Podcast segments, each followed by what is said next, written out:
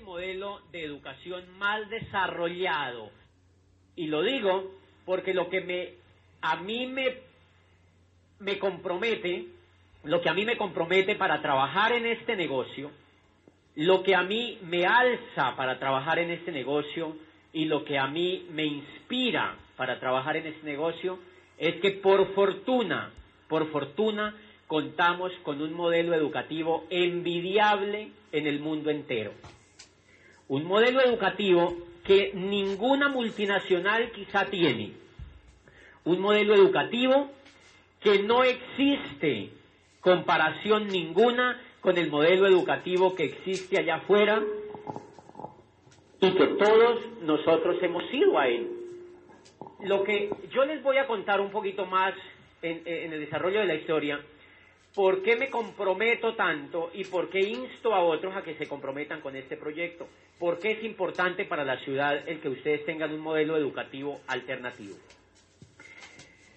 Porque la educación en cualquier desarrollo social, en cualquier sociedad, si ustedes examinan, yo sé que aquí hay profesores, que aquí hay abogados, que aquí hay médicos, que aquí hay personas que han ido a la educación en general, y ustedes van a encontrar que la educación ha sido fundamental, fundamental en el desarrollo del pensamiento de los pueblos. Por fortuna, por fortuna, el modelo de negocio que nosotros tenemos, pues tiene el modelo de educación más desarrollado, más desarrollado en el mundo en mi concepto. Yo trabajé en, la, llevo unos 20 años estudiando, yo creo que aquí hay gente que lleva más, de manera que 20 años estudiando no es mucho, pero yo sé que aquí gente lleva más. Pero fuera de eso, después de que termino la carrera y fuera de que hago posgrados y tal, yo trabajo en una universidad como rector durante ocho años. De manera que he podido conocer un poquito la génesis de la universidad, la génesis de la historia de la educación, he podido conocer un poquito qué implica para una sociedad el modelo educativo que nosotros tenemos. Cuando yo hago el parangón entre esa educación que conozco, que conocí, que ejercí desde varios ángulos, entonces empiezo a valorar inmensamente el modelo educativo que hay acá. Ahí es donde empiezo a darle un valor enorme. Aparentemente cuando las personas ven este negocio, la gente cree que el centro de todo el negocio son productos. ¿Han ustedes sentido eso? Cuando tú contactas a alguien para este negocio y le cuentas que aquí hay un negocio, las personas lo primero que dicen es, ah, ah voy a ponerme a vender productos entonces. La gente inocentemente cree que es un negocio sencillamente de productos. Y les voy y, eso yo lo concebía, o sea que la persona que entienda que le ha pasado eso, pues no se preocupe, a mí también me pasó. A mí también me pasó. Cuando tú entras al proyecto, descubres que ese es el vehículo, que ese es el vehículo, pero que hay un modelo educativo generado por los líderes de esta industria a nivel mundial que se ha venido gestando durante 50 años ya casi, y que se ha convertido en un ícono de la educación en el mundo del cual tú puedes beneficiarte y del cual yo empecé a beneficiarme. Entonces ahí uno empieza a transformar la forma de pensar y se da cuenta que el tema de los productos es supremamente importante, pero es una parte del proyecto. Es una parte del proyecto y hay algo básico que está por encima de cualquier consideración frente al tema de productos. ¿Por qué? Porque la riqueza, la riqueza no se genera de la noche a la mañana, la riqueza no se genera sencillamente de por sí, sino que la riqueza se genera a través de la forma como piensan la gente. ¿Están de acuerdo conmigo? Quien hace pobre a una ciudad, quien hace pobre a un país, es la forma de pensar de la gente la pobreza de cualquier pueblo, la pobreza de cualquier país, la pobreza de cualquier familia, la pobreza de cualquier persona. Eso se explica sencillamente por la forma como la persona piensa. Ahora, ¿eso me lo invento yo? No, lo dicen economistas, premios Nobel, lo dice la historia de los pueblos, lo dice la historia de la economía Lo dice muchísima gente. El gran problema es que a eso no le ponemos tanto cuidado. Lo que, si hay algo que está descuidado en nuestra sociedad es la forma como piensa la gente. ¿Han visto ustedes eso? Lo que más no le importa a ninguno en general es la forma como piensa la gente. De hecho, yo estoy casi seguro que una persona ingresa al modelo educativo tradicional y termina pensando igual. O sea, termina lleno de datos, pero termina pensando igual. ¿Por qué? Porque no hay una transformación en la forma de pensar, porque no hay una transformación en la inteligencia, en las emociones, en la imaginación no hay una transformación. Recuerdan ustedes que Einstein decía, es mucho más importante la imaginación que el conocimiento. Así lo dijo Einstein. Einstein era mal estudiante, era medio flojongo. Einstein era medio flojongo en la física, era medio flojongo en la matemática, y la tesis de Einstein fue mediocre.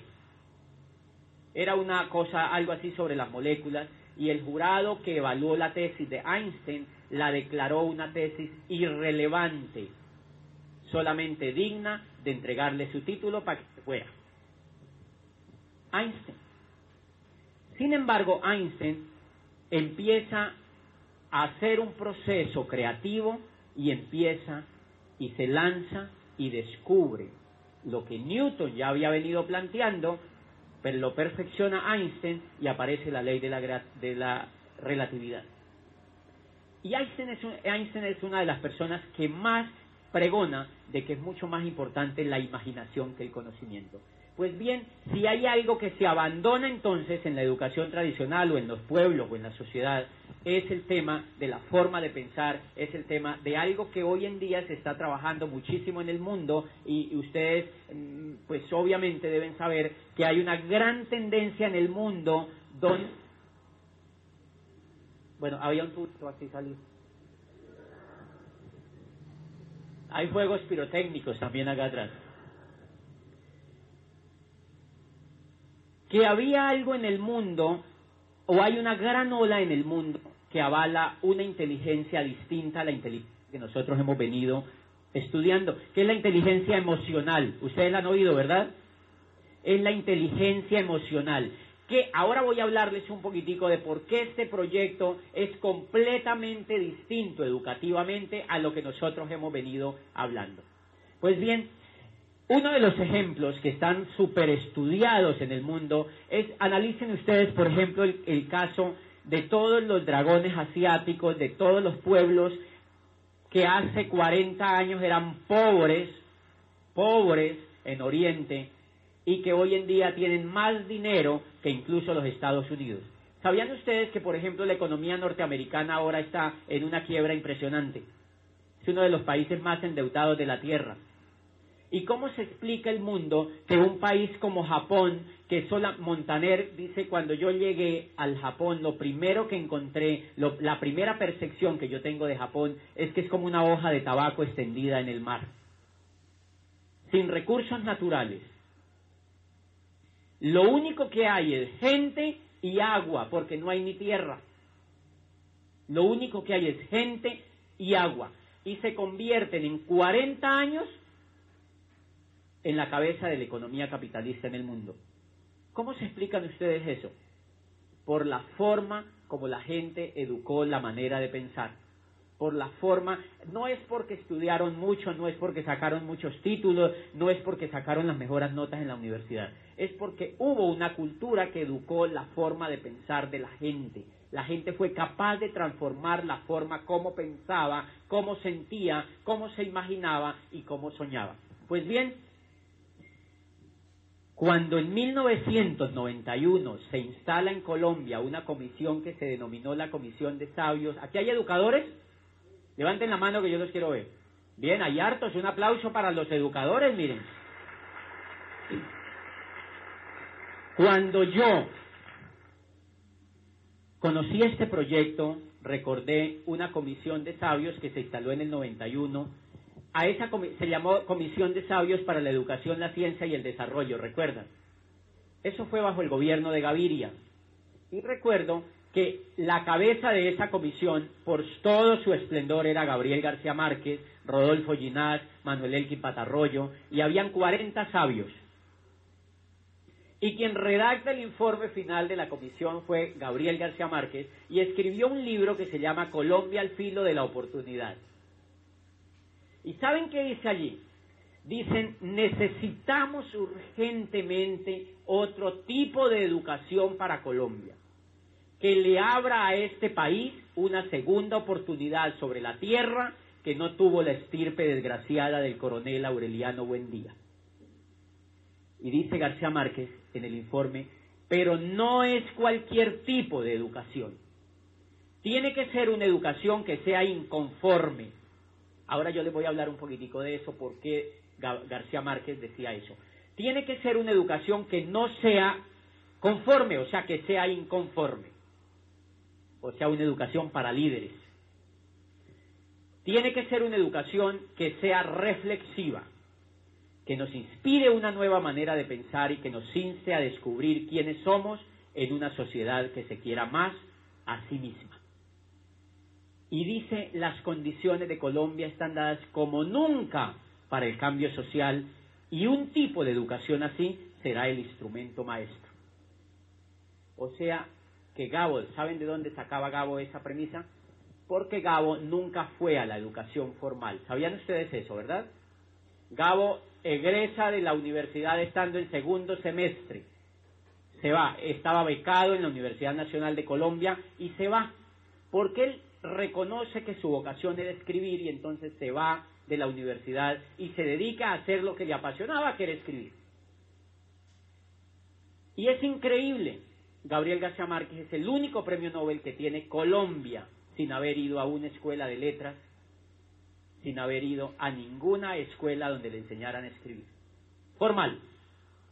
¿Qué quiere decir eso? Que no es necesariamente la educación formal la que nos hace triunfadores. Él tuvo otro tipo de educación. Tuvo otro tipo de educación. ¿Y cómo les parece que ese tipo de educación es el que él pregona cuando lanza la comisión de sabios y cuando hace el resumen de la comisión de sabios? Es ese tipo de educación. Pues bien, lo que les quiero contar es que por fortuna ustedes están en un proyecto que tiene el tipo de educación que García Márquez recomendaba para desarrollar el país. Yo estoy impresionado con el poder que ese tipo de educación tiene. Y sobre eso, entonces yo les voy a contar un poquitico cuáles son las características fundamentales de ese tipo de educación y por qué ese tipo de educación es el que hay que tomarla en serio. O sea, el proyecto, para que una persona entienda el proyecto, es necesarísimo que se enfoque de manera incondicional al proyecto educativo.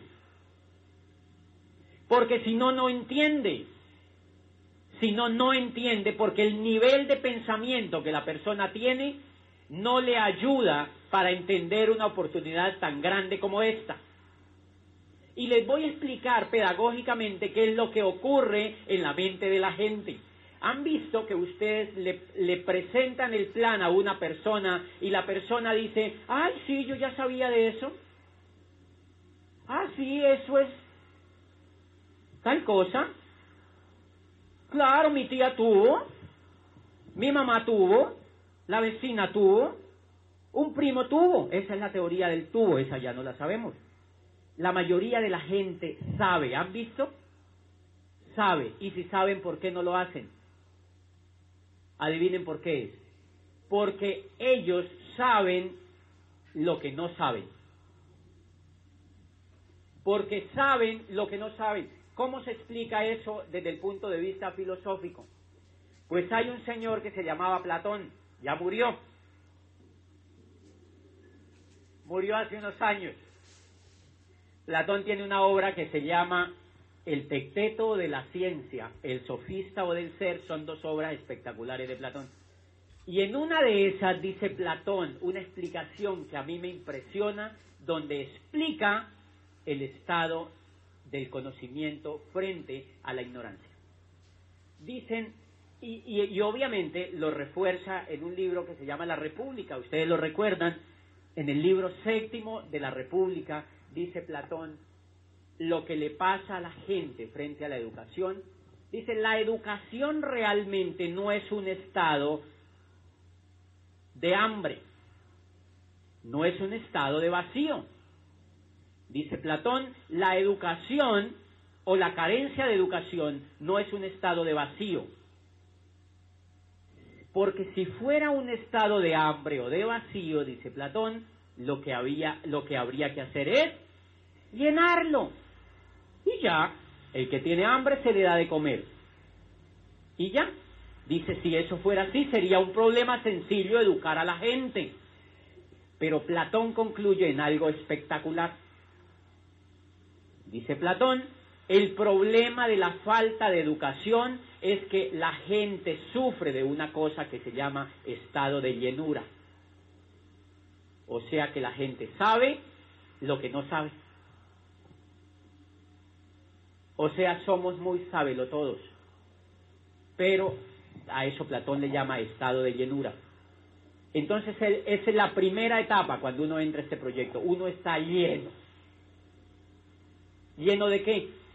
Pues de prejuicios, pues de una forma de pensar distinta, pues está lleno de una cantidad de opiniones, pues está lleno de una cantidad de pensamientos que no le ayudan para desarrollar este proyecto. Y eso es lo que Platón llama el estado de llenura. Entonces dice Platón, lo que hay que hacer con una persona para educarla es hacer que esa persona vomite todo lo que está lleno.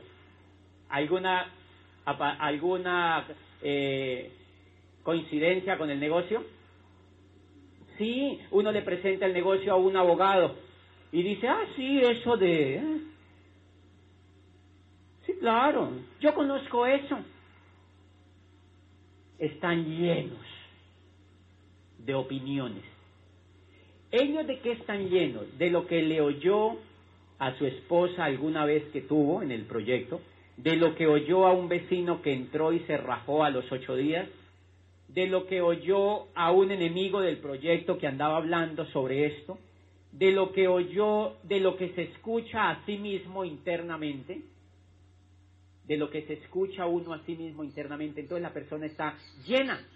Entonces, ¿qué es lo que hace el programa de educación continua de nosotros? Lo primero que hace es que te hace vomitar. François Rabelais, que es francés, tenía en el siglo XVIII, escribió una obra que se llama eh, Gargantúa y Pantagruel, ¿se recuerdan? Es una obra famosísima. Ya murió.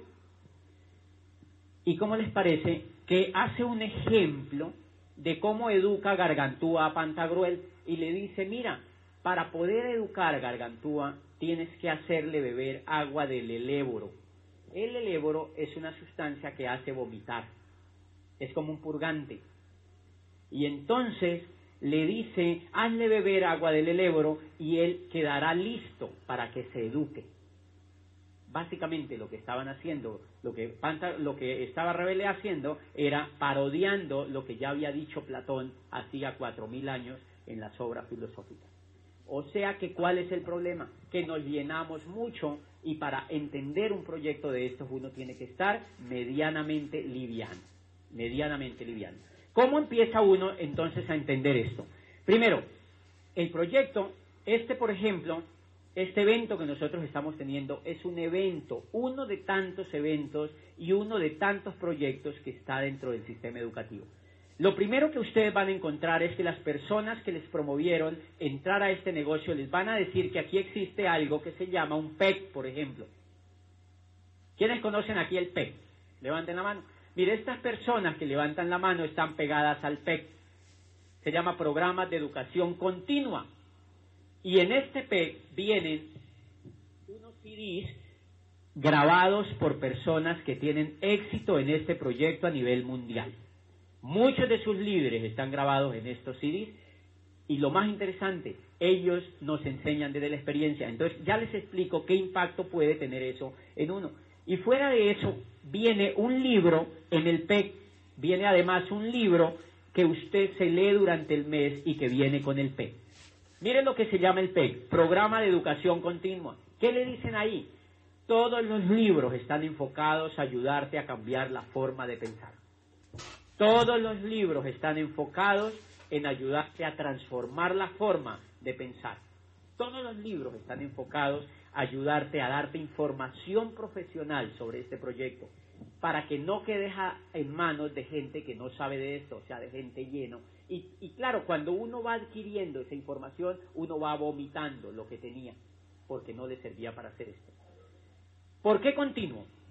Lo, lo primero que tiene el PEC es que es continuo. ¿Qué ejemplo tiene esto? El PEC, Programa de Educación Continua, es eso, continuo. ¿Por qué me importa hablarles un poquito de qué implica lo continuo? Porque el sistema de educación tradicional tira a la gente de manera no continua. Tú te gradúas como médico y sales, y es como si ya te hubieras acabado de educar.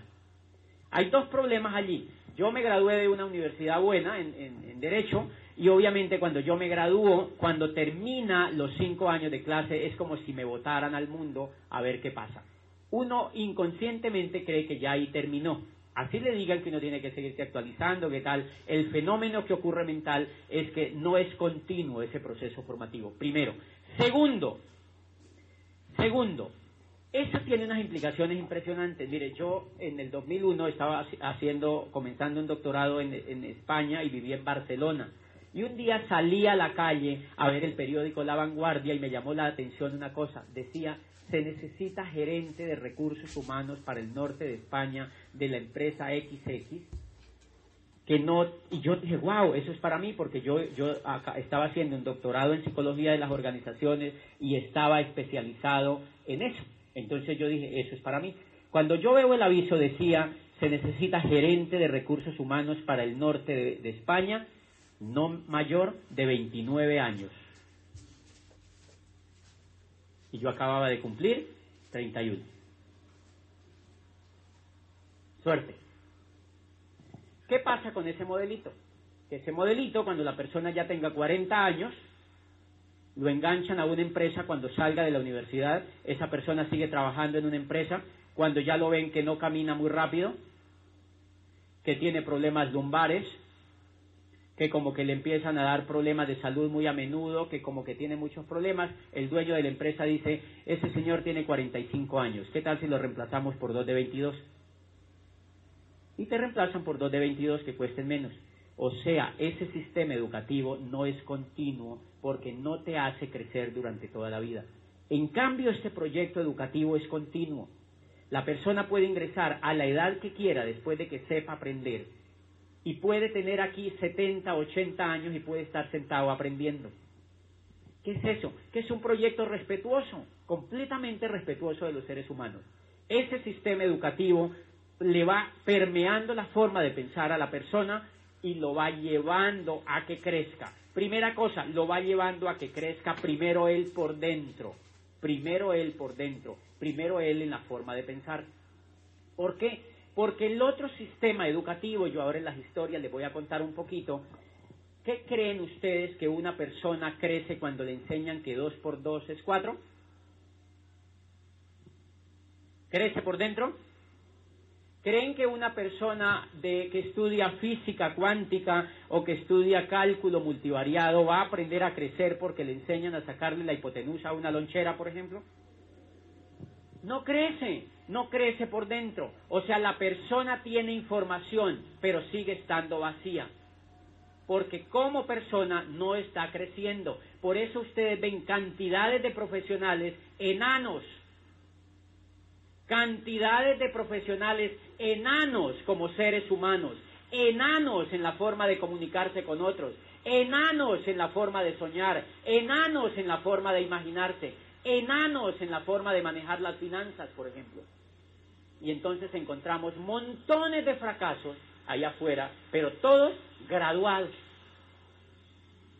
O sea, llenos de información, pero sin crecimiento por dentro. Allí no hay riqueza la riqueza se escabulle de las personas que no son grandes por dentro. La riqueza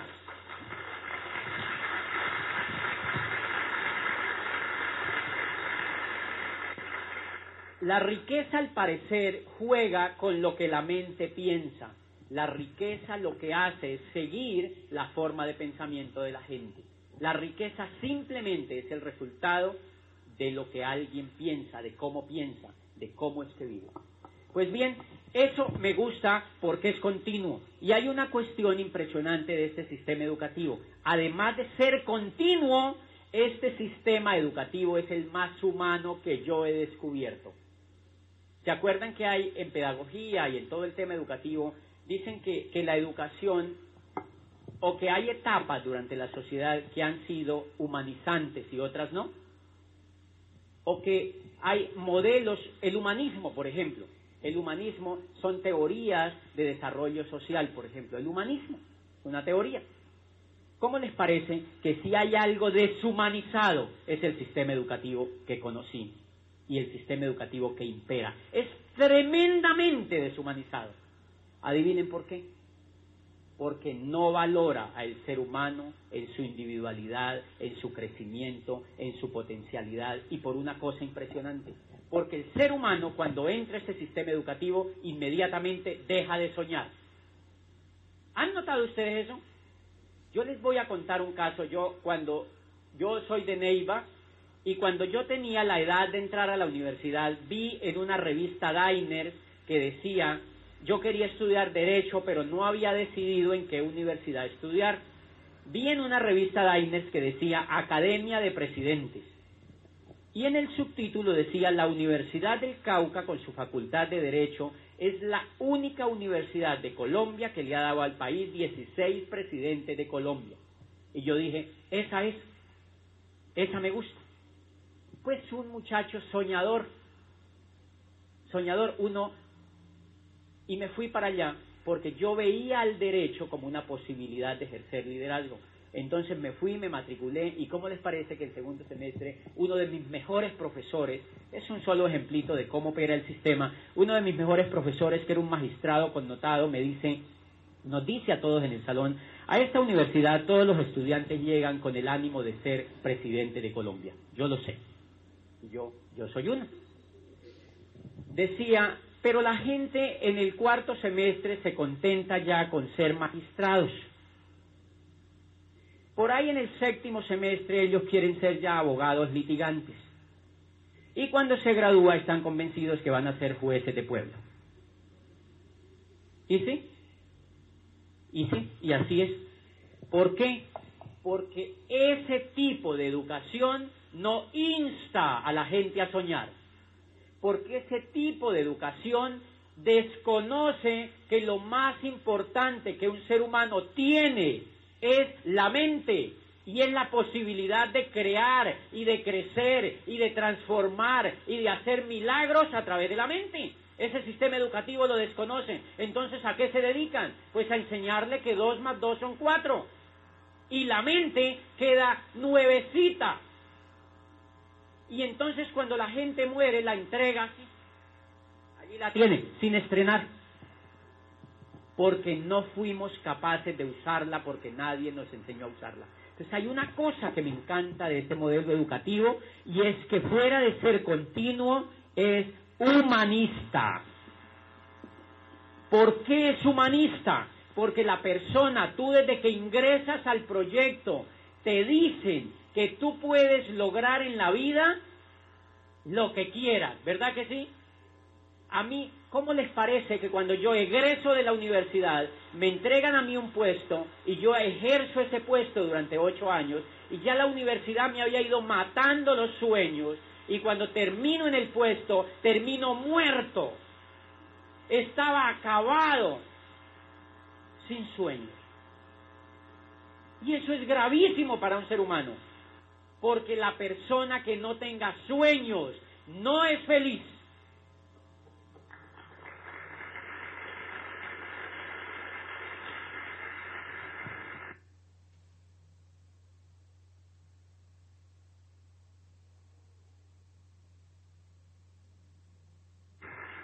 Si un ser humano no tiene sueños, no es feliz. ¿Sabían ustedes? Bueno, lo sabemos todos, nosotros somos animales. Nosotros somos animales. Somos de la especie animal. Porque no somos vegetales, ¿verdad? Somos de la especie animal. ¿Qué es lo que nos diferencia de los animales? Lo que nos diferencia de los animales es que nosotros tenemos la parte evolutiva. Nosotros tenemos la capacidad de transformar el entorno. Nosotros tenemos la capacidad de levantarnos de la situación que tengamos. Nosotros tenemos la capacidad de soñar y de transformar el mundo donde vivimos. De manera que un sistema educativo que no haga soñar a la gente es un sistema educativo que está animalizando a la gente. Porque, porque ¿qué de un ser humano que no sueñe? Un animal. Los animales no sueñan, ¿cómo les parece? Está demostrado. Victor Droscher, que es un zoólogo suizo, lo demostró de manera reiterativa en las investigaciones. Los animales son incapaces de soñar porque los animales construyen siempre la misma colmena. La abejita hace la misma colmena, la hormiga el mismo hormiguero. El puerquito hace las mismas caras siempre. O sea, la mariposa vuela siempre en su misma dirección. El colibrí siempre sacude las alas iguales. Vienen con un código genético preestablecido y ellos no pueden usar el cerebro para soñar. En cambio nosotros sí.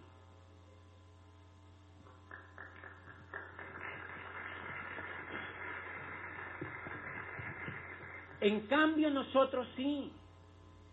De manera que un cerebro que no se use para soñar es un cerebro que se pierde.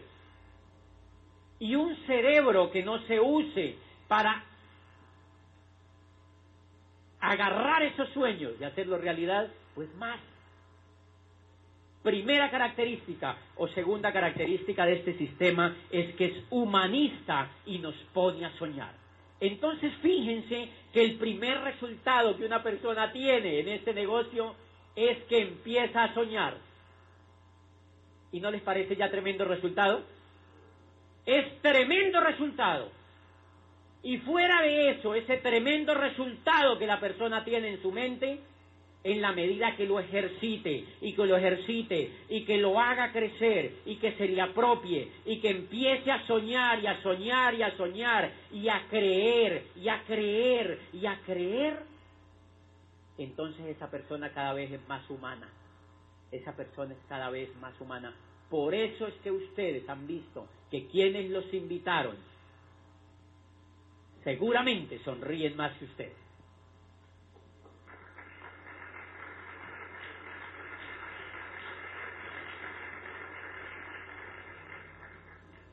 Seguramente tú vas a escuchar aquí más aplausos y más alegría y más entusiasmo y más música. Y hay gente que viene y dice, ay, eso parece una religión. ¿Por qué? Porque ellos vienen de otro esquema que no les permite, que no les permite que su inteligencia emocional salga a flote. Y el sueño es apenas una partecita de la inteligencia emocional.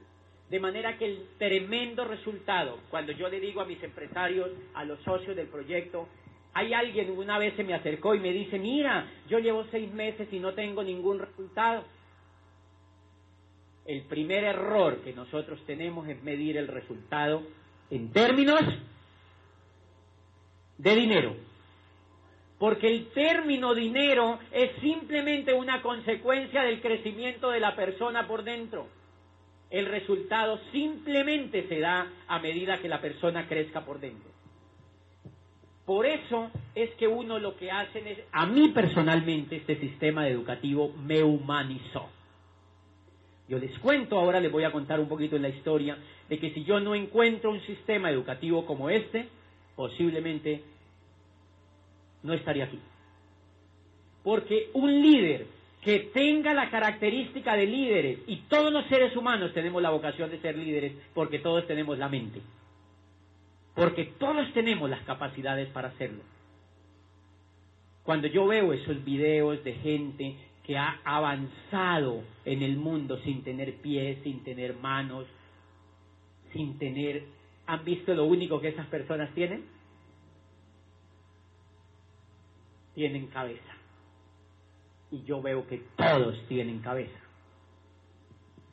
Simplemente hay que permitir que esa cabeza vuelva a educarse. Y les voy a contar una cosa. La mayoría de nosotros, antes de entrar en estos negocios, estamos acostumbrados a alimentarnos de aquí para abajo. Y la mayoría de esa platica se pierde.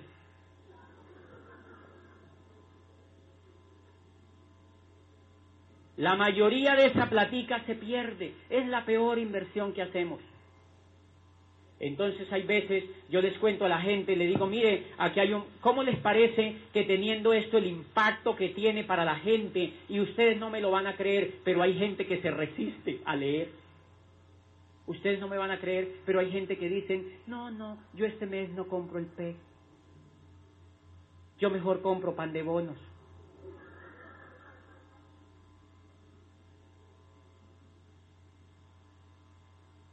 Señora, el PEC, la importancia del PEC, y dice, no, yo mejor compro otra libra de carne más. Me alcanza para cinco libras de carne. Claro, porque estamos acostumbrados a alimentarnos de aquí para abajo. De aquí para abajo. Y claro, si la mente entonces no avanza, no hay resultados. Por eso el resultado de este negocio tiene que ver con lo que la gente se esté educando en el proyecto, con lo que la gente se esté dejando humanizar de esto. Y bien, y hay una tercera característica que tiene este modelo educativo y es que es coherente. A mí lo que más me impactó es que es coherente. Es un sistema educativo coherente. Pues ¿por qué? Porque yo estaba cansado de la incoherencia. Veinte años de educación. Hace poquitico en el bordo me invitó el gobernador a una charla que hacían sobre calidad de la educación en, esa, en el Patía. Entonces la ministra fue y me encantó hablar allí, porque yo le digo, ¿cómo se explica usted, señora ministra, que un sistema escolar que tenga a la gente durante 20 o 25 años ahí encerrada, que después de uno todo lo que ha hecho ahí adentro y ha estado 25 años, uno es pobre?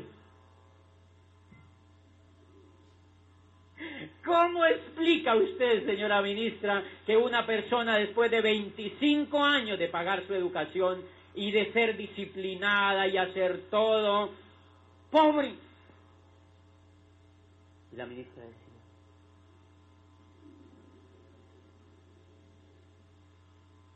pues aquí tengo un libro, un libro espectacular que ustedes van a conocer en este proyecto y que yo lo conocí a través de este proyecto queremos que sea rico, de Donald Trump y Robert Kiyosaki. Son dos maestros de la economía moderna, dos maestros de la economía moderna que le están diciendo a la gente que la única posibilidad para sobrevivir en el futuro es haciéndose rico. ¿Y qué tiene de malo eso? Pues que para eso tenemos que cambiarnos la forma de pensar porque llevan 20 años enseñándonos a ser pobres. ¿Cómo pretendo yo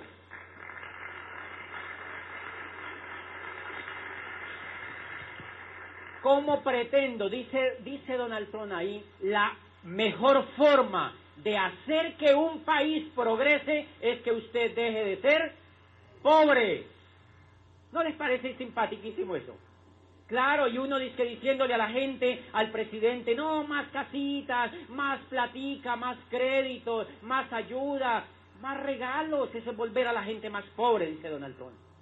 Si a la gente le regalan las cosas, la vuelven más pobre. Y a nosotros nos han educado en el deme, deme, deme, regáleme algo, Señor. La gente organiza rifas. ¿Qué es eso? La gente juega a la lotería. Eso es pedir limosna. La gente, el baloto, ¿no? La otra, la otra, zúmbeme la otra, a ver a qué le pego. Uña, pata, pico, todo.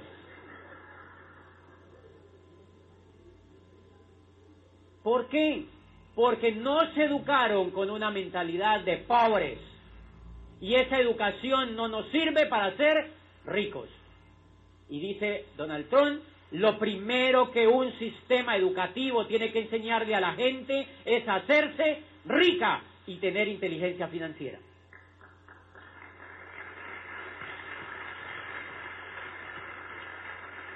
Pero ¿qué es lo que ha hecho el sistema educativo en general con nosotros? Primero, eh, Alvin Toffler tiene una obra que se llama El Show del Futuro, por allí lo, lo ando, es espectacular.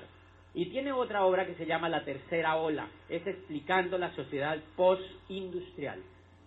Y dice Toffler que el modelo de educación que nosotros ejercemos es un modelo de educación que se lo inventaron comenzando la era industrial, cuando Watson arranca con la máquina de vapor y empiezan a hacerse pequeños ricos y ricos y ricos en Europa. Esos ricos se les ocurrió una idea maravillosa.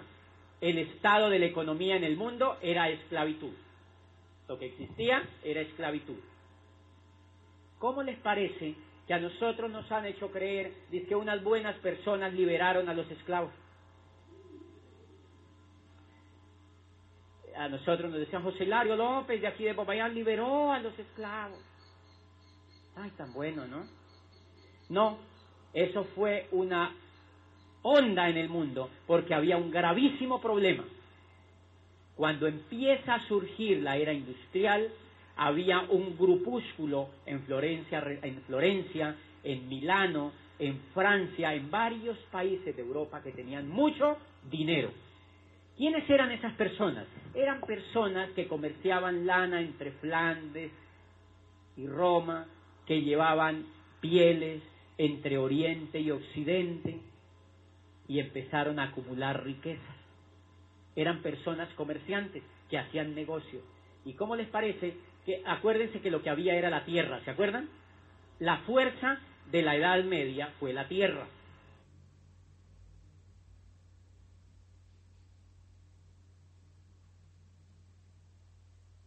No era el dinero, era la tierra.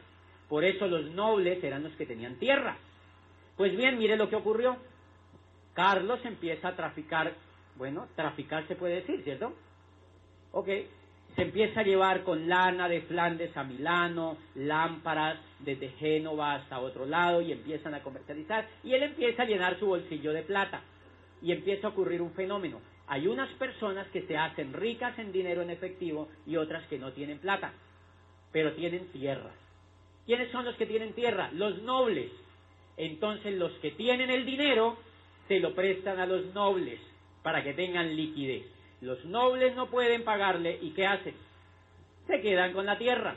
Y entonces ya el tipo queda con plata y con tierra. ¿Y los nobles con qué quedan? Con la nobleza.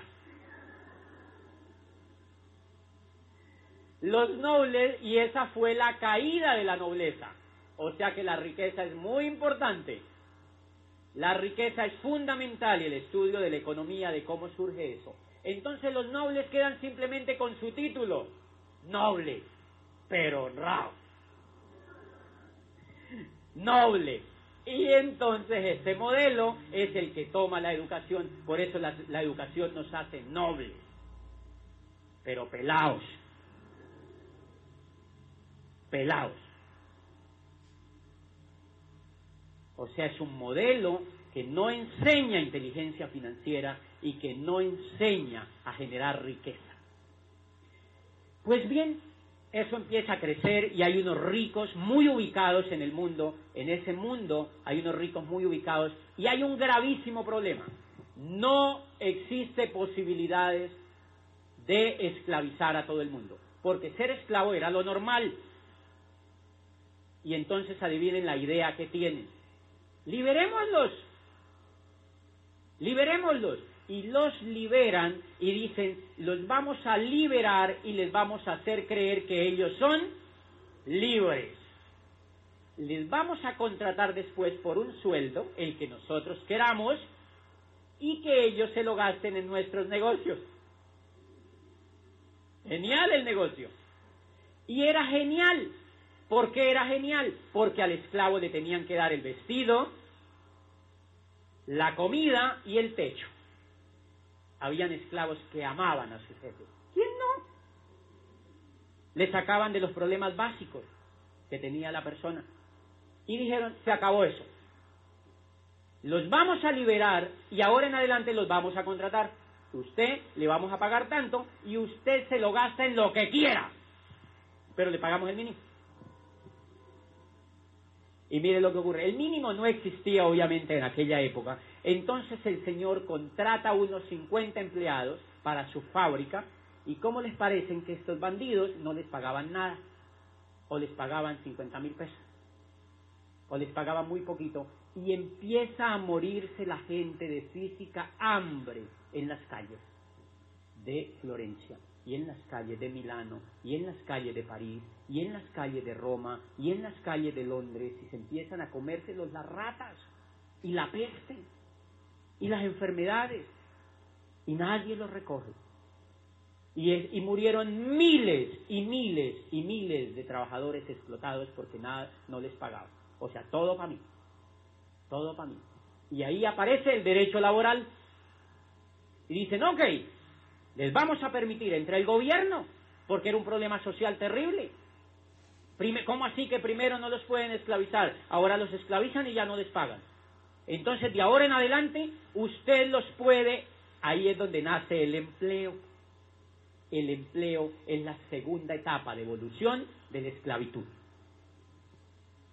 Aparece el empleo y entonces le dice usted puede contratar a otros, usted es dueño de su tiempo, usted es dueño de su liderazgo, usted es dueño de su capacidad, usted es dueño de su talento, usted es dueño sobre todo de su tiempo. Entonces, ¿han visto que el empleado pasa más tiempo con el jefe que con su familia, por ejemplo? ¿Aquí no pasa eso? ¿Cómo explican ustedes que la gente pase más tiempo con el jefe que con su familia? ¿Será que están enamorados del jefe, por ejemplo? ¿Será que el jefe tiene mucho poder, atracción fatal? ¿No? El modelo funciona así. Si quieren que les paguen, yo soy dueño de su tiempo. Pero el derecho laboral les dice, ok, los pueden contratar, pero no les pueden pagar lo que les da la gana. Tienen que pagarle mínimo el salario mínimo. Ah, y una cosa, no les pueden pegar. Por eso es que a uno como empleado no le pegan. Ah, no le pegan, físicamente, pero sí le pegan psicológicamente. ¿Qué es más grave? Las dos. Carlitos, si tú no rindes y no haces lo que te dice la empresa, hay 50 ya esperando. Y por menos plata. Violencia. O sea que la etapa de la esclavitud se transformó, una en parte, al empleo. Por eso a mí me, parece increíble, no se les olvide que cuando termina la esclavitud, la gente sale a las calles a protestar, que cómo desmontan eso tan bueno. ¿Sí? Los esclavos se pusieron bravos. Así como hoy salen a la calle a protestar, dice que por qué se acaba el empleo. ¿Y saben quiénes son los que encabezan esas manifestaciones? Los profesores.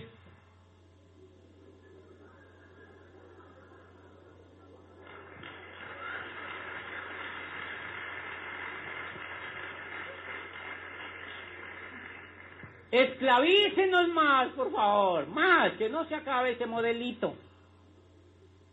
Ok, lo que me gusta de este proyecto es que es coherente en la forma como te enseña a buscar la riqueza, como te enseña a buscar la forma de tus sueños. ¿Por qué es coherente? Porque hay un gravísimo problema en la educación tradicional desde que se profesionalizó. Alguien tuvo la brillante idea de, volverse educador y de no volver a trabajar. Suena raro, ¿cierto? Alguien tuvo la brillante idea de que alguien se dedicara a enseñar y que otros se dedicaran a trabajar. Y que unos se dedicaran a estudiar y que otros se dedicaran a trabajar. ¿Y cómo les parece que acabaron con todo? Porque resulta que la mente si no actúa bajo la experiencia, no aprende. Les voy a contar un caso. Cuando yo me estaba graduando como abogado, esto aquí entre nos, esto aquí entre nos, cuando yo me estaba graduando como abogado, yo veo a la persona que se estaba graduando conmigo y le digo, Julio, ¿tú no has pillado una cosa? Y me dice, ¿qué? Y yo le digo, pues que nosotros llevamos seis años aquí estudiando, nos acabamos de graduar y no sabemos nada.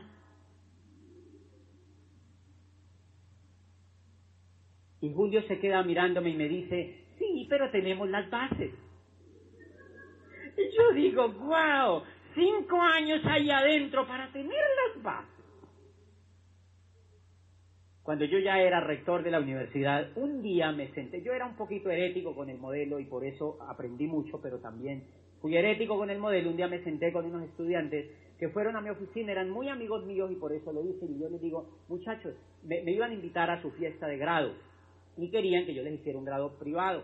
Entonces yo les dije, bueno, yo hago todo eso, pero les voy a hacer una pregunta. ¿Ustedes de qué se van a graduar? Y me dicen de administradores de empresas. Yo, wow. Entonces yo les digo, cuéntenme una cosita, ¿ustedes qué saben hacer? Real. Y se miran así. Ellos se miran así y yo me quedo viéndoles y les digo, ¿cierto que nada?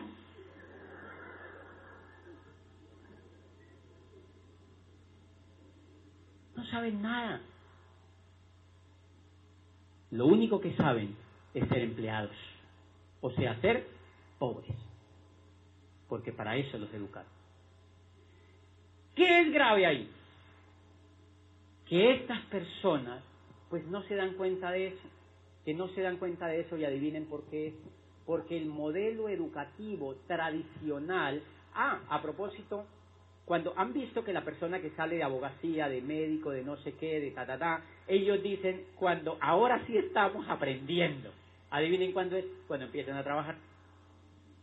¿O no les ha pasado eso?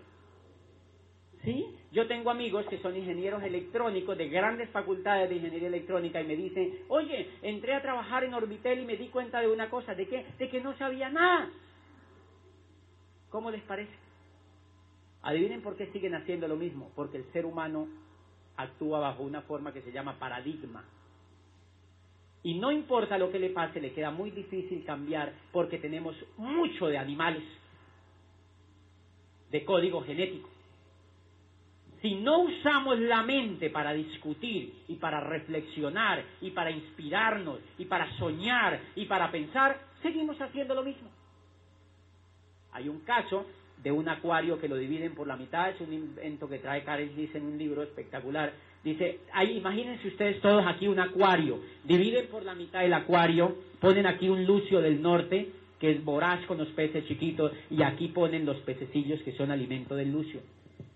El lucio intenta comérselos varias veces, varias veces, y no, no puede, se hiere la boca, se hiere, se golpea, se choca y sangra, y regresa a su hábitat y se queda quieto retiran el vidrio, permiten y los pececillos pasan para allá, lo tocan, le dan besos al lucio, le dan con la colita, se le nadan por encima, le dan piquitos, todo el cuento, y el lucio no hace ningún intento de volvérselos a comer.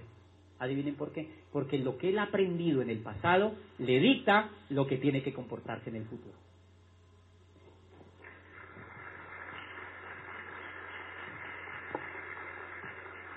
Pero lo grave, lo grave es que al cabo de un rato el Lucio muere de hambre.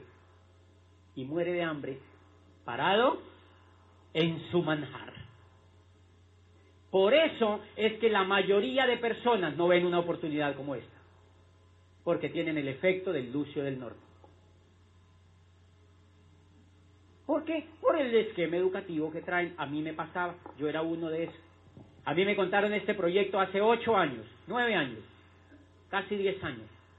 Yo acababa de entrar a la universidad de rector. Tenía 27 años. Yo era un yupi. En Popayán o se es rector de una universidad o se es obispo. Y yo ya era rector y obispo hay uno y no se muere nunca. Entonces, ¿qué esperanza yo tenía? O sea que el estatus mío era espectacular. Y ese estatus no me dejó ver el negocio. No fue el que me lo presentó, no fue la información que no me dieron, no, no, no, no, fue el estatus. Pelatus. Porque eso sí estaba pelado. Pero no me dejó ver la oportunidad. ¿Qué tenía yo? El efecto del Lucio del Norte. ¿Qué es lo que me gusta de este proyecto? Que las personas que educan en este proyecto tienen los resultados en la mano. Los únicos que educan en este proyecto son los que ya lo han hecho y te enseñan a ti a hacerlo. ¿Por qué? Porque en el modelo que tenemos de afuera, que hemos venido discutiendo, hay una cosa que me impactó cuando la leí. Hay un joven que quiere, hay en un lugar de Oriente, una peste impresionante que es los dragones que infestan a toda la gente. Entonces un muchacho quiere aprender a cazar dragones de manera profesional y busca quien le enseñe. Sus padres buscan el mejor maestro que encuentran para que les enseñe. Y entonces va donde un maestro en una montaña espectacular, el maestro le dice, ok, vamos a empezar la carrera. Primer año, cómo cazar dragones 1. Segundo año, cómo cazar dragones 2. Tercer año, cómo cazar dragones en llanura. Cuarto año, cómo cazar dragones en la playa. Quinto año, cómo cazar dragones en montañas. Bien, el muchacho va y empieza juicioso cómo cazar dragones 1, presenta los exámenes, no se habilita, no se, eh, no se supletea, o sea, perfecto todo, y termina todo el currículum de cómo cazar dragones. Lo gradúan y sigue el doctorado. Era espectacular el profesor, sigue el doctorado, él está emocionado y sigue el PhD. Cuando se gradúa va toda la familia, la abuelita, los tíos, bueno, todo el mundo, los vecinos, una gran rumba y le toman fotos y abrazan. No, no, no, lo mejor del mundo. Y el muchacho sale como cazador de dragones.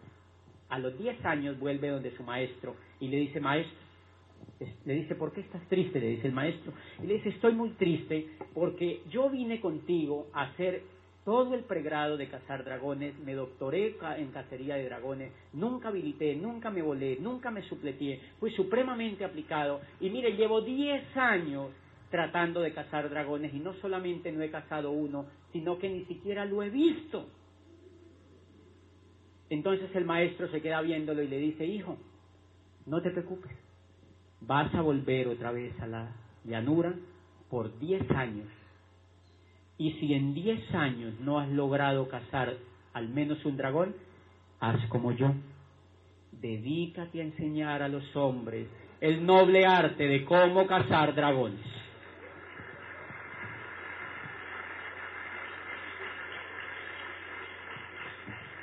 Lo que me gusta de este modelo educativo es que los líderes que ustedes tienen en sus proyectos tienen el resultado.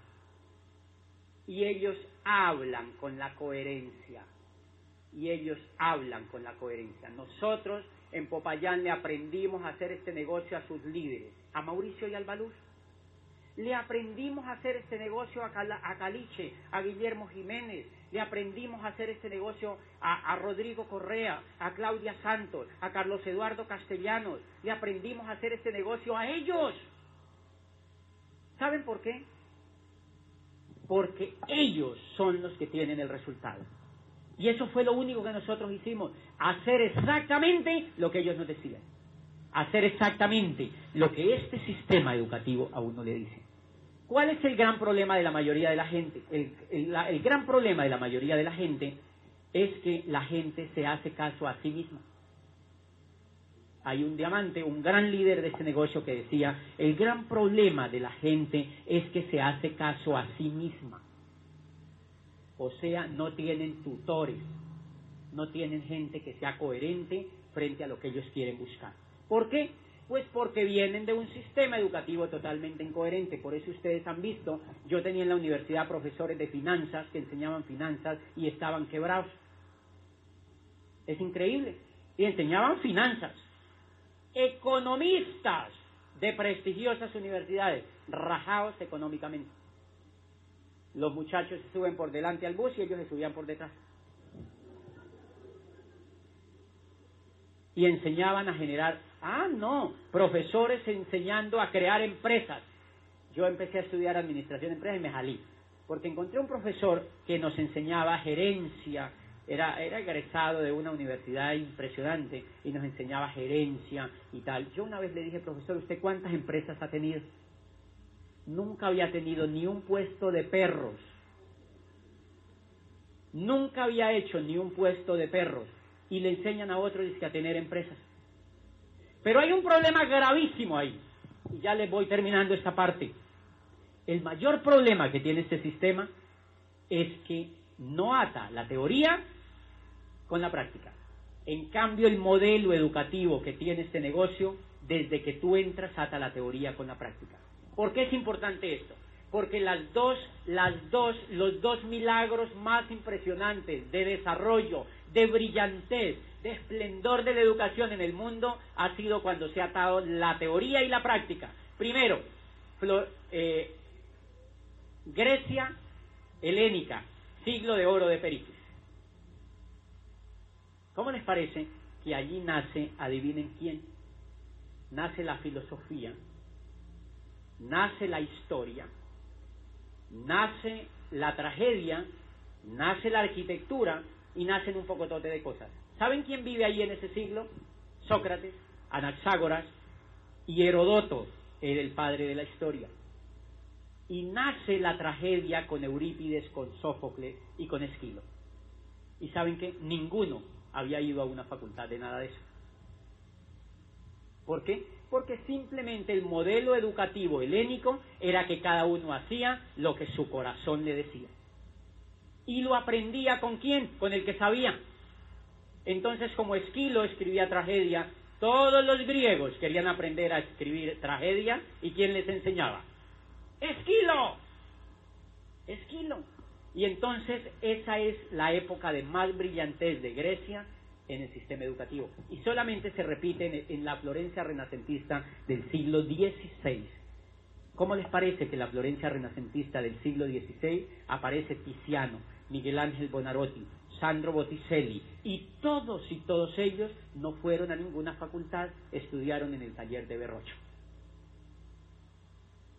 Y aparece Maquiavelo, y aparece la política, y aparece la alta filosofía. Todos se retornaron a estudiar lo que había ocurrido en Grecia. ¿Qué es lo que me gusta de este modelo educativo? Que este modelo educativo te hace profesional con la coherencia y con la práctica. Entonces, desde que la persona ingresa al modelo educativo, le dicen que hay que hacer tres cositas.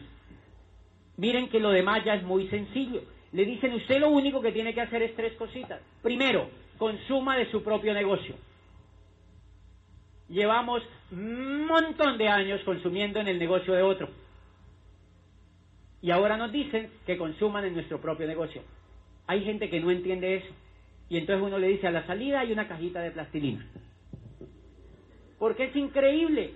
Si uno viene toda la vida consumiendo en el negocio de otro y nunca le han pagado nada, le dicen a uno que uno monta un negocio con su economía tradicional, con su economía personal y que uno consume en su propio negocio. Yo le pregunto a la gente, ¿habrá algún problema con eso? Y me dicen no. Pero la mayoría de la gente no es coherente con eso. Entonces, la primera, fíjense que lo primero que uno tiene que empezar a hacer es a ejercer o sea, usted se vincula al proyecto educativo y empieza a tomar control de la práctica. Y empieza a tomar control de la práctica. O sea, se empieza a volver empresario. ¿Y qué hace? Pues hace que su casa sea una empresa de su propio negocio. Y entonces empieza a tener control de la práctica. ¿Yo qué le sugiero? Como esa es la práctica, yo lo que hice cuando conocí este negocio y lo entendí es que volví mi casa a un laboratorio para aprender. Entonces tengo varios laboratorios. Laboratorio de lavandería, laboratorio de, eh, laboratorio de acá, laboratorio de acá, y yo aprendo desde lo mismo que yo uso. ¿Será alguna dificultad? Es emocionante. Es emocionante. Tengo en mi propia casa un laboratorio de la empresa que estoy construyendo. Y nos dicen, y hagan la segunda cosita. ¿Cómo les parece que hace poquito yo fui donde un líder que estaba en calificación y me quedo en su casa a asesorarlo y me dice, yo fui como que me bañé en el baño que no era. Cuando yo advierto en ese baño había un producto rarísimo. ¿Saben cuál era? Rexona, que no te abandona. Esa persona traía el producto allí entonces, yo no dije nada. La persona después va conmigo y me dice, oye, ¿tú cuánto crees que yo me demoro en ser esmeralda? Porque tú lo eres y tú sabes. Yo le dije, te vas a demorar. Montones te vas a demorar. Y me dice, ¿pero cómo? Porque es un líder. Y él me dice, ¿pero cómo? ¿Es que no crees en mí? Y le digo, no, todavía no. Y me dice, ¿por qué? Y, me, y le digo, después hablamos y lo dejo así. para que piense un poquito. Después vuelvo y me siento con él y me dice, oye, la otra vez hablamos y tú me dices, ¿cómo me voy a demorar tanto? Escuché un CD donde le dicen a uno que uno se demora un año. Entonces yo le digo, no, pero tú te vas a demorar mucho. Y me dice, ¿por qué? Le digo, porque no crees. Porque no crees. Es lo más difícil en este proyecto, creer. Porque no crees. Y me dice, ¿cómo que no creo? Si yo creo, mira, yo voy a todos los seminarios, yo me soplo el pez, yo voy a los eventos, yo voy a la convención, yo estoy, yo estoy en todo, ¿cómo que no creo? Y le digo yo, mira en tu baño en el segundo piso de tu casa. Después me llama y me dice, no, hermano, ¿cómo le parece que eso? No, ya sé de qué era lo que me hablaba. Eso es mi mujer. No, mi mujer, ¿cómo te parece que fue mi mujer que puso eso? Yo digo, no sé qué será, pero hay algo. ¿Cómo les parece que fíjense que el solo hecho de consumir uno es un problema de actitud? ¿Cómo les parece que una cosa tan sencilla ya ahí hay un problema de actitud? Por ejemplo, él le tenía miedo a la mujer. Claro. Él le tenía miedo a la mujer.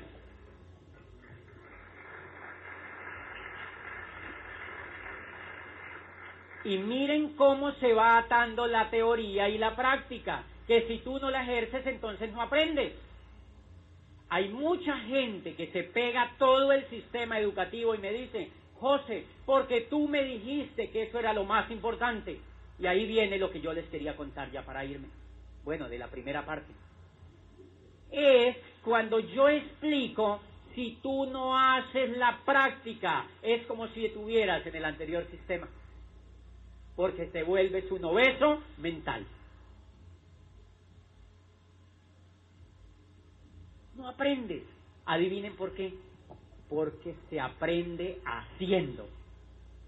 Se aprende es haciendo. Y si no, hagamos un ejemplo. Ahora lo hacemos.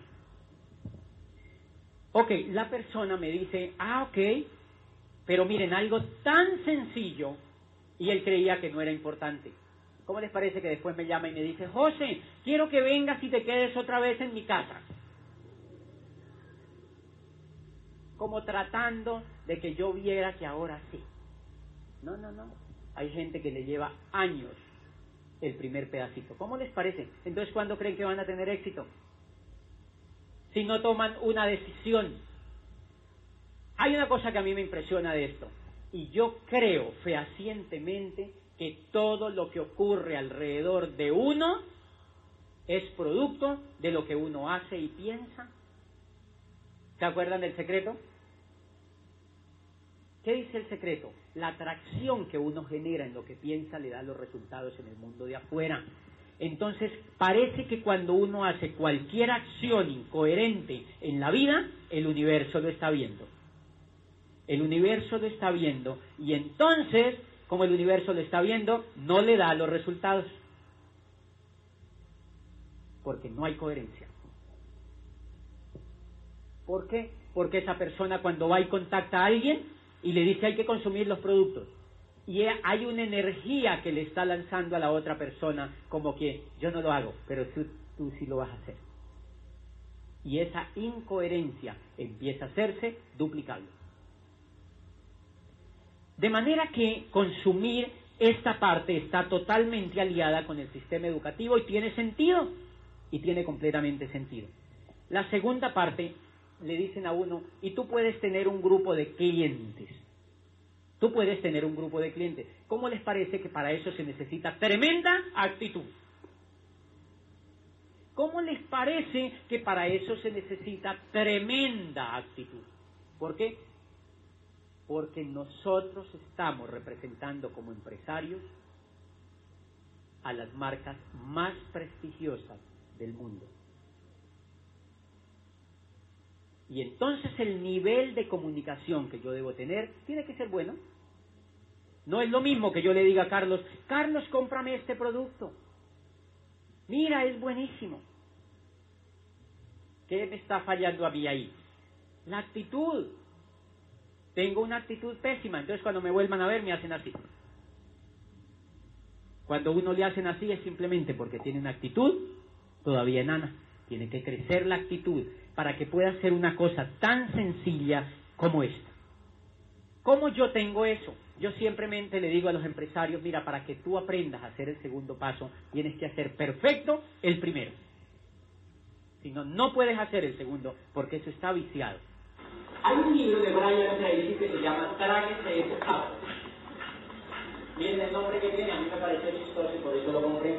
Se llama Tráguese ese sapo. O sea que el empresario pegado al sistema educativo empieza a ejercer con la práctica ¿Y qué es lo que pasa normalmente? Que la gente dice, eso está como chévere, pero en general, dice Brian Tracy, uno no es efectivo porque uno no hace lo que hay que hacer en la vida. ¿Qué es lo que hay que hacer aquí? Aquí le dicen a uno hay que hacer tres cosas. Consuma los productos, tenga un grupito de clientes y tenga socios. Y la gente dice, fácil. ¿Y eso es por qué no lo hace la gente? Porque no hay coherencia entre lo que dicen y eso es lo que hace. Y entonces el libro de Brian Tracy dice lo siguiente, imagínense que ustedes en la mañana, a las 7 de la mañana, tienen que tragarse un sapo. Y entonces usted coge el sapo en la mano y dice, oh, ojibrocao, ese sapo, no, no, no, baboso, qué grande, no esas patas, no, no, no, no, ese sapo tan barrigón, no, no, mejor me lo como mañana. Al otro día se levanta porque se tiene que tragar ese sapo. Al otro día se levanta y vuelve loco. No, este sapo está más pesado. No, qué ojos, qué ojos tan saltones. No, no, no, qué piel tan horrorosa. Qué asquerosidad de sapo. No, ese sapo peludo. No, ah, los sapos.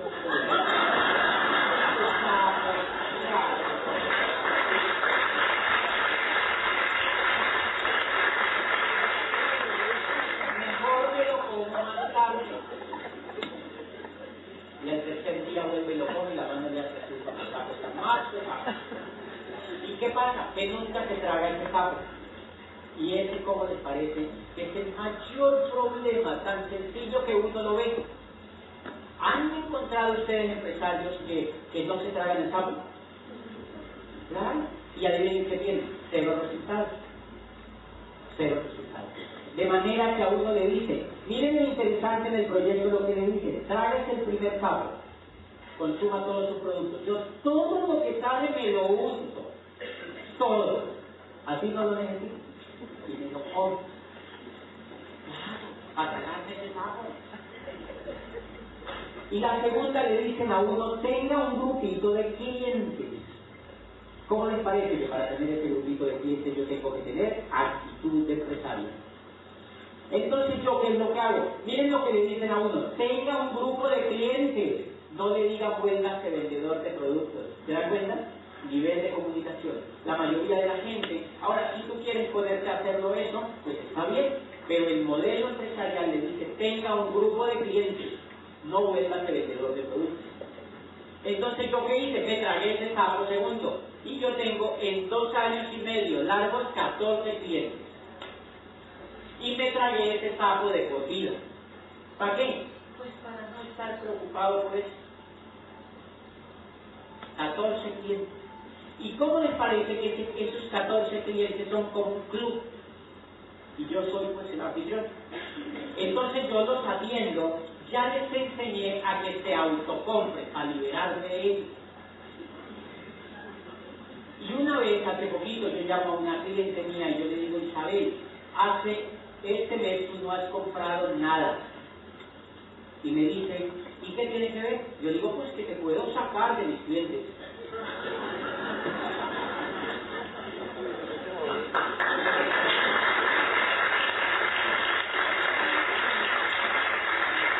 es interesante. Yo hago y le enseño a hacer, pero si yo me trago el sapo bien, y hago los 14 o los 20 clientes, ahora tú te puedes hacer mil, no hay límite, pero con 10 que te hagas profesionalmente ya te tragaste tu paso. Pregunta, ¿cuántos viven en Tuluá? ¿Cuántas personas? No, ¿cuántas personas? 200 mil. Quédate con 10. No te los cojas todos, no seas caroso. Construye 10, pero construye profesionalmente. Tres empresas, cuatro señoras compulsivas a la compra, dos ejecutivos que compran y ya, ¿y yo qué hago? Yo le presento el proyecto a alguien y le pregunto a la persona, ¿te gusta el modelo de negocio? Y dice, sí me gusta, pero yo no tal y empieza y tal. Hace rato le pregunté a un señor de Pirelli en Cali, le presenté eso y me dice, hace mucho yo vi esto, pero es que yo creo que no sirvo para eso, entonces yo adivinen lo que hago. Lo insto a que no entre a eso.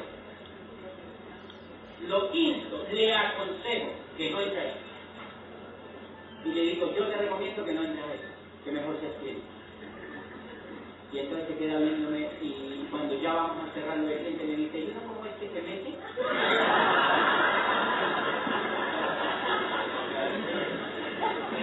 O que miren que qué es lo que tiene uno que ganar.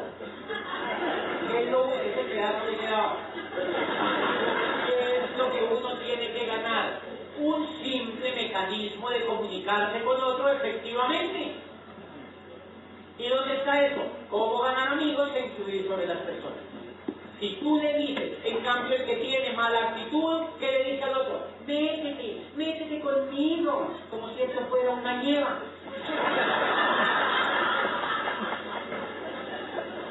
¿Qué le está fallando a esa persona? La actitud. Es una cosa tan sencilla para comunicar algo tan sencillo. Entonces yo insto a esa persona a que se haga cliente, muchas veces termina siendo empresario y fallece al otro día, y entonces pero eso de todo lo hay. O sea que miren que aquí yo aseguro un volumen en el segundo básico, o sea que me tragué el segundo básico. Por eso la gente se aterra que me dice, oye, tú eres Esmeralda y ese es Esmeralda fundador, pero yo no te veo vendiendo productos. Y yo le digo, leas un libro que se llama Travis Claro, porque ya hice el segundo básico. ¿Para qué tienes que hacer el segundo básico? Bien para que te quede tiempo para hacer el tercero, que es el que te va a hacer millonario. Pero si no has hecho estos dos bienes, ¿qué es lo que ocurre? Que nosotros empezamos a hacer esto sin haber hecho estos dos. Y como no hemos hecho estos dos bienes, pues generamos aquí una cosa que se llama cáncer. Porque nosotros somos como un radical libre. Los radicales libres son elementos que, no, son neutrones, no tienen protones, entonces agarran y quieren engarzar la primera célula que encuentren para infectarla, la engarzan y generan tumores. Esa es la clave de cáncer, ¿cómo les parece? Entonces el empresario de ese negocio que no hace esto todo bien, empieza a limpiar a otro. Y adivine qué hace en el negocio. Un cáncer. Porque se duplica la falta de eficacia arriba, se duplica en nosotros. Y ahí apela el efecto de la duplicación. Y aquí, como les parece, que hay causas increíbles. Por ejemplo, ¿por qué esas tres cosas, consumo, la segunda de tener mis clientes y la tercera de tener socios, adivinen cómo yo tengo que hacerla para que yo te caiga. Con amor. Con amor. Porque todos los resultados en la vida se obtienen si uno hace las cosas con amor.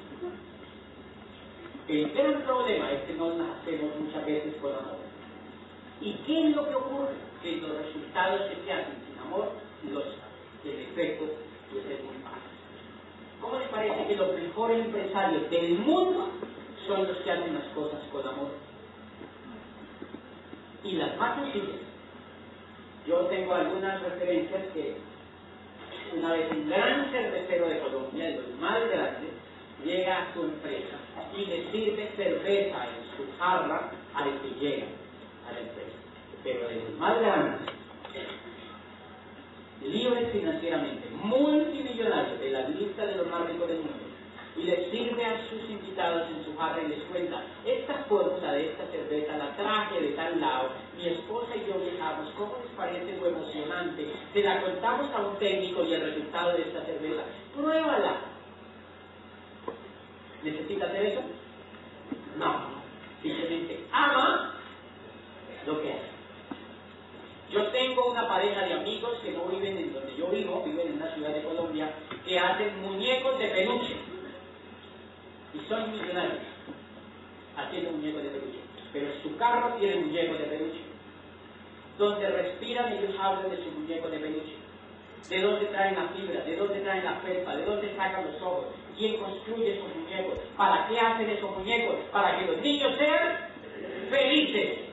O sea, lo que ellos hacen tiene sentido y por eso son ricos. Y a todo el que encuentran le quieren soplar un muñeco de peluche. Porque aman lo que hacen. Entonces es clave en este proyecto. Hace poquitico, por eso la actitud es importante para amar lo que uno hace. ¿Cómo les parece que yo tengo una cliente cuando yo inicié el negocio? Tiene la actitud lo importante. Yo tengo una cliente de un municipio cerca a Popayán que se llama Titío. ¿Se acuerdan, verdad? Y esa señora viene y me dice, yo estoy aburrida con un producto. Yo digo, ¿qué te pasó? Y me dice, es un producto que no me funcionó pero de una actitud muy arrogante y muy groserita. Entonces yo me quedo viendo y le digo, mire doña Patricia, le voy a hacer la siguiente reflexión. Este producto que tú tienes y que me estás hablando, que te ha ido mal, vamos a ver por qué te ocurre. ¿Cómo te parece que ese producto se vende en Holanda, en Dinamarca, en París, en Roma, en Nueva York, en Los Ángeles, en Buenos Aires, en Bogotá, en Chile, en Uruguay, en Tokio, en Los Ángeles y en 94 países del mundo sin ningún problema y a todo el mundo le funciona. ¿Cómo no le va a funcionar a un individuo?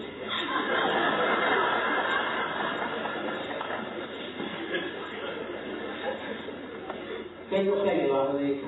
Una pésima. Una pésima. O sea que fíjense que para hacer este segundo yo tengo que tener la actitud necesaria para considerar que yo lo hago con amor y que estoy trabajando en un proyecto grande. Pero miren que ya le hablé de acá.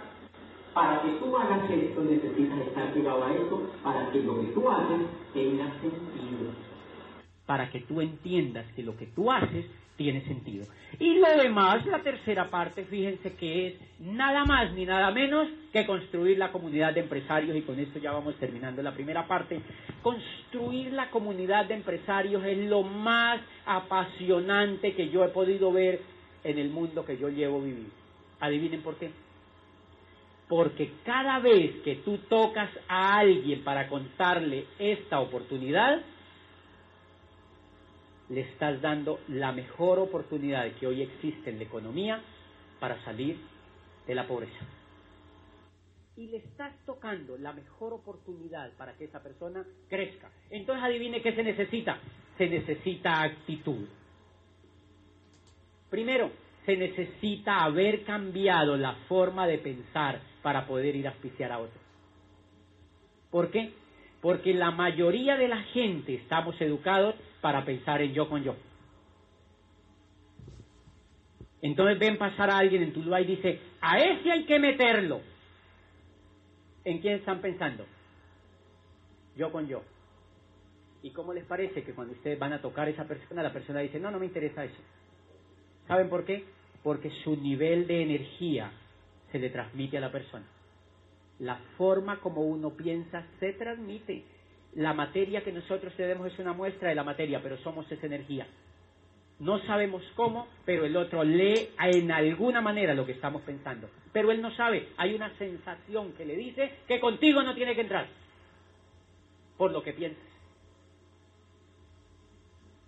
Entonces, construir la comunidad de empresarios se requiere nivel de pensamiento de liderazgo.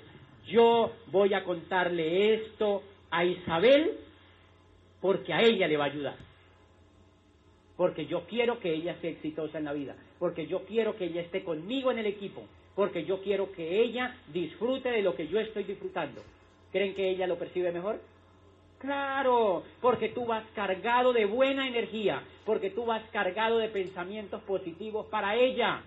¿Y cómo les parece, empresarios, que cuando yo tengo esa actitud, yo auspicio a la persona aquí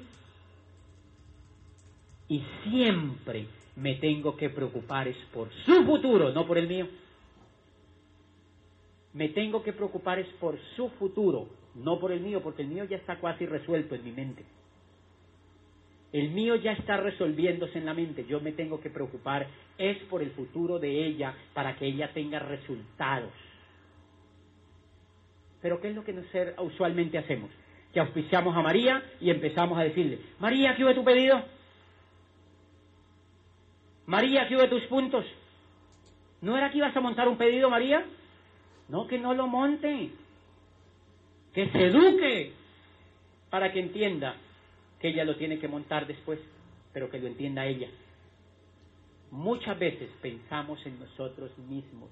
Yo qué le digo a la gente, me dice, ¿y qué hay que hacer en este negocio? Yo le cuento. Y me dice, ¿y qué pasa si no quiero hacer nada? Pues bienvenida. Acuérdense que yo entiendo que esto es una consecuencia de lo que ha pasado acá. Si esa persona no quiere hacer nada es porque la cabecita todavía no la tiene educada. Entonces yo lo tengo que respetar y yo tengo que respetar todo el tiempo que esa persona necesite para cambiar. Pero sí le digo una cosa, si tú no ejerces, no aprendes. Que eso te quede claro. Porque se aprende es ejerciendo. Y miren que de aquí en adelante lo que ocurre es simplemente la aplicación de principios de liderazgo porque todo lo demás se repite y se repite y se repite y se repite. Consuma, tenga unos clientes y tenga unos socios. ¿Qué es lo que hay que ejercer? De ahí en adelante lo que hay que ejercer es algo que la mayoría de la gente desafortunadamente desconoce y es una ley del universo que se llama la ley del corazón. Bueno, le hemos puesto así. ¿Cuál es la ley del corazón?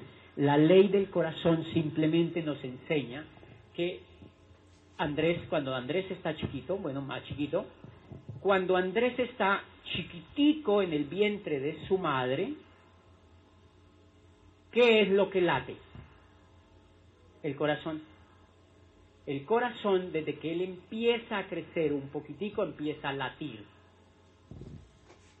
¿Creen que el corazón puede decir, ay, voy a, no latir un segundo. ¿Qué pasa si el corazón del niño dice no voy a latir por un segundo? Se muere. O sea que él está vivo ahí es porque el corazón desde que empezó a latir no ha dejado de latir. Y miren que una cosa tan sencilla da como resultado el milagro de la vida. El no dejar de latir. ¿Qué es lo que hace la gente en este negocio? Que deja de latir. Entonces arrancan como un carro al principio, sin frenos. Y, en la, y apenas tienen el primer obstáculo, dejan de latir. Adivinen por qué. Porque tenemos muy llena la cabeza de negativos y no nos la hemos limpiado con el sistema educativo. Entonces la gente, el, el, comportamiento de la gente cuando empieza a latir es que le da un tiempo y para y como para viola la ley del corazón y le da infarto como empresario.